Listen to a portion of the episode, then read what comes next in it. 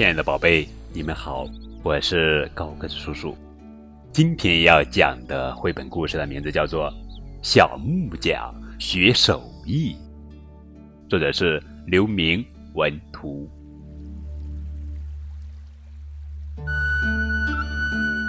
从前有一个小木匠，他听说村子里有一位老木匠的手艺啊非常高明，就跑去拜他为师。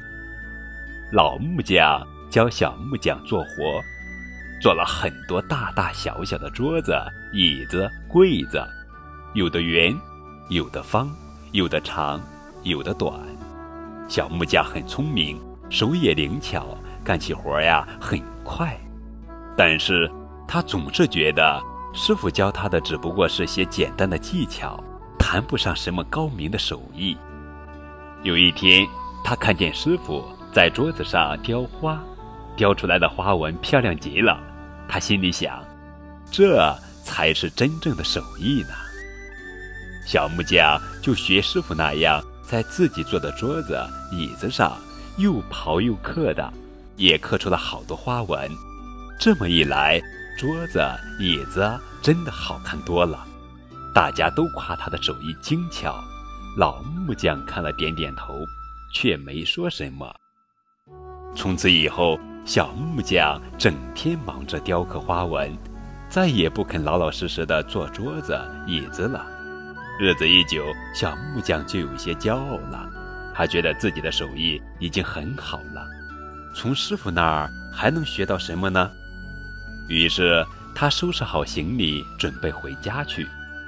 老木匠一句话也没说，拿起斧头。在一块木头上叮叮当当的又砍又劈，一会儿就做成了一只小木驴。老木匠对小木匠说：“我没什么东西送给你做纪念，这只小木驴，你就骑它回家去吧。”小木驴能骑吗？小木匠很怀疑，不过他还是骑了上去。说也奇怪，那只小木驴竟然真的动了起来。小木匠就告别了老木匠，回家去了。一路上，小木匠边骑边想：师傅做的小木驴虽然能骑能走，模样却不好看。我何不把它修得漂亮一些呢？小木匠停下来，取出工具，在小木驴身上又刨又刻的。他这一修，小木驴确实好看多了。小木匠得意地再骑上小木驴，可是小木驴却不动了。咦，原本会走动的小木驴，怎么突然就变成了死木驴？小木匠着急了，赶紧又拿出工具，这里整一整，那里修一修，小木驴还是一动不动。他又用力拉小木驴，但小木驴还是站在原地，不肯往前走。小木匠呆呆地站着，慢慢的，终于想明白了，原来自己的手艺呀还没学好呢。于是他下定决心，再回到老木匠那里去学手艺。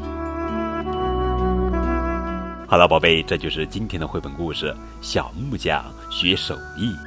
更多互动可以添加高慧叔叔的微信账号。感谢你们的收听。